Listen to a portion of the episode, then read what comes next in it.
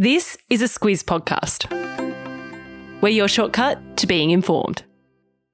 This week, our podcast is brought to you by BHP. Reducing greenhouse gas emissions in the production of copper is critical. That's why BHP has committed to solar, wind, and battery agreements to help power their copper mine at Olympic Dam in South Australia. It's happening now at BHP. Visit bhp.com forward slash critical to find out more. Good morning, I'm Alice Dempster. And I'm Claire Kimball. It's Thursday, the 9th of November. In your squiz today, Optus gets back online, targeting tunnels in Gaza, Aussies are told to get water wise, and a chef's kiss for a kitchen marathon. This is your squiz today. You won't need us to tell you this if you're with Optus, but yesterday, more than 10 million of the company's customers woke up to a national network outage. Services went down around 4am, and things really only began to come back online yesterday afternoon. So I'm sure Squizzers will not be surprised to hear that it's the biggest telco outage in our history. Yeah, it started with Melbourne's train services. Then we got word that hospitals and banks were also affected. There was a big worry about triple zero calls. Um, they weren't going through even in the SOS mode, which normally would allow for emergency calls. So Optus told customers to find a family member or neighbour with an alternative device. Um, um, amongst those 10 million customers are about 400,000 businesses that were affected.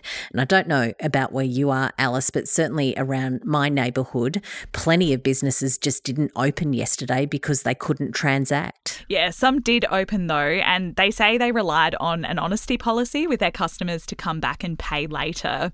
Optus says services have been restored now, but as for what caused the outage, the company really isn't sure yet. Yeah, and about mid yesterday, what the CEO, Kelly Bayer Rosmarin, said is that a technical network fault is behind it. That's a pretty vague kind of bucket to put it in. uh, and one thing, though, that she did rule out is a cyber attack. And just on that, there was plenty of criticism yesterday that the company was slow to respond. The communications minister, Michelle Rowland, stepped up. Um, she called on Optus to provide transparent and timely updates to customers.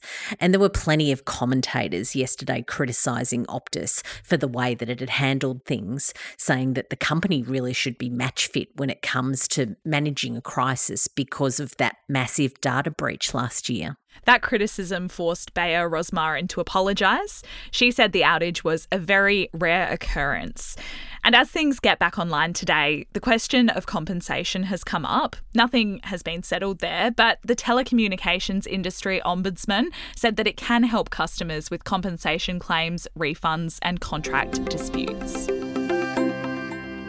Claire, we've been speaking about Israel's move to encircle Gaza City over the last week or so, and Israeli authorities say that's now happened. Yeah, it has happened. And what Israel's Defense Minister Yoav Gallant yesterday said is that now that they've done that, they'll go tunnel to tunnel to try and flush out the Hamas terrorists. Uh, what he says is that his troops have also found the leader of Hamas in Gaza.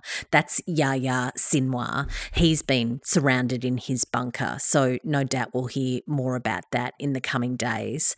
And as the military made those moves, the international diplomatic discussions have largely begun to turn to what might happen after this sort of second phase of the fighting is over in Gaza. Yeah, Israel's pitched its idea to reoccupy Gaza to prevent further Hamas attacks that way, but the White House rejected that yesterday.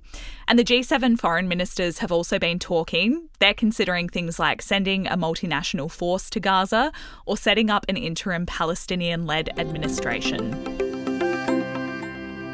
If you're in Western Oz, New South Wales, or Queensland, you might already be in an area that's being affected by drought.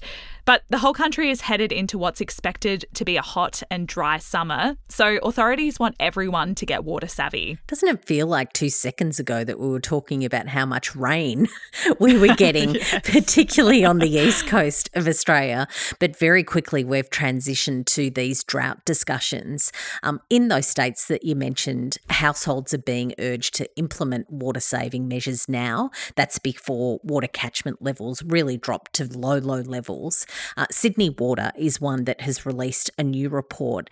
What it found is that many city slickers there believe that there's an endless supply of water because of all of that rain. Um, so it really wants people to know that already that part of the world is currently drought affected. Um, even though most of the dam levels are still pretty high, the experts say it might not stay that way for long. And for those who enjoy cooling off in summer with a glass of wine, you might want to stock up on a few of your favourite bottles if you can. Extreme weather has pushed global wine production to its lowest level in more than 60 years, and Oz is among the countries who have seen the biggest drop.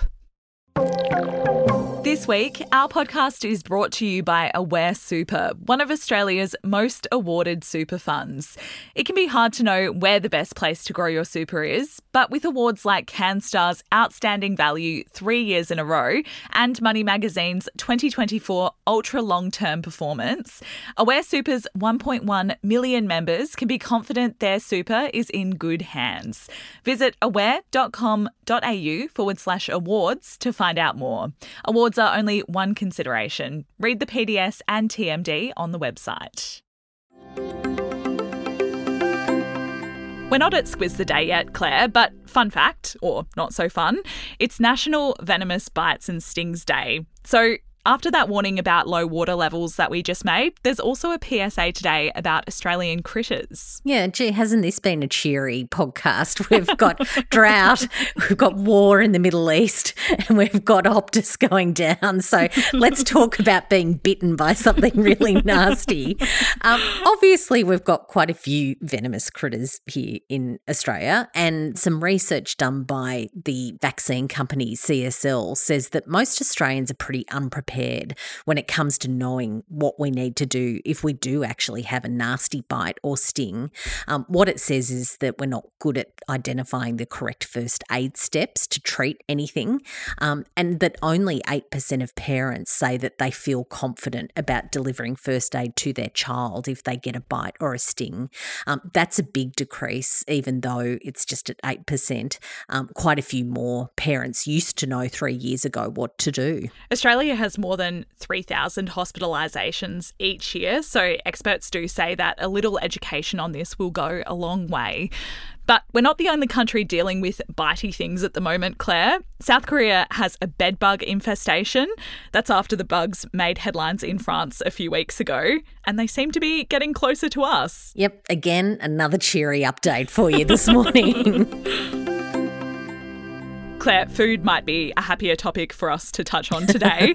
and there's a new Guinness World Record holder here to save the day. Appropriately, he's an Irish chef. Alan Fisher has clocked a whopping 119 hours and 57 minutes of non-stop kitchen time. It's really a long time to be cooking away in the kitchen. What he's done is he's completed a culinary marathon. He's got an Irish themed restaurant in Japan. To keep himself busy, what he has done is peeled 300 kilograms of potatoes. he's baked 357 kilos of soda bread and whipped up 3,360 meals. So that definitely seems to warrant a record and a mention in the Guinness World Record book. Um, if that sounds like a lot of hard work, he says it was. He says that he hallucinated at times and that he now has a very sore back. I am not surprised.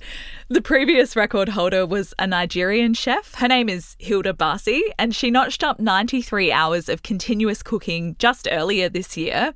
She actually started a craze in her home country with that. People there were trying to cry and sing nonstop just to make it into the record books, which is pure dedication.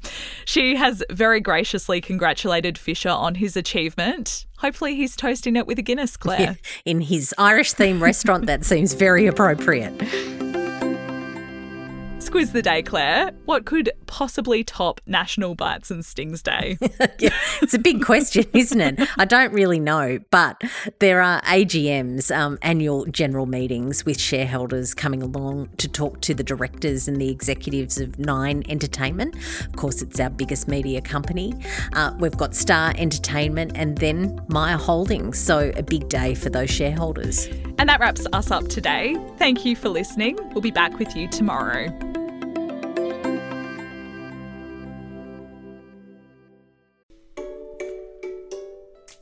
Hello, it's Bryce here from Squiz Kids.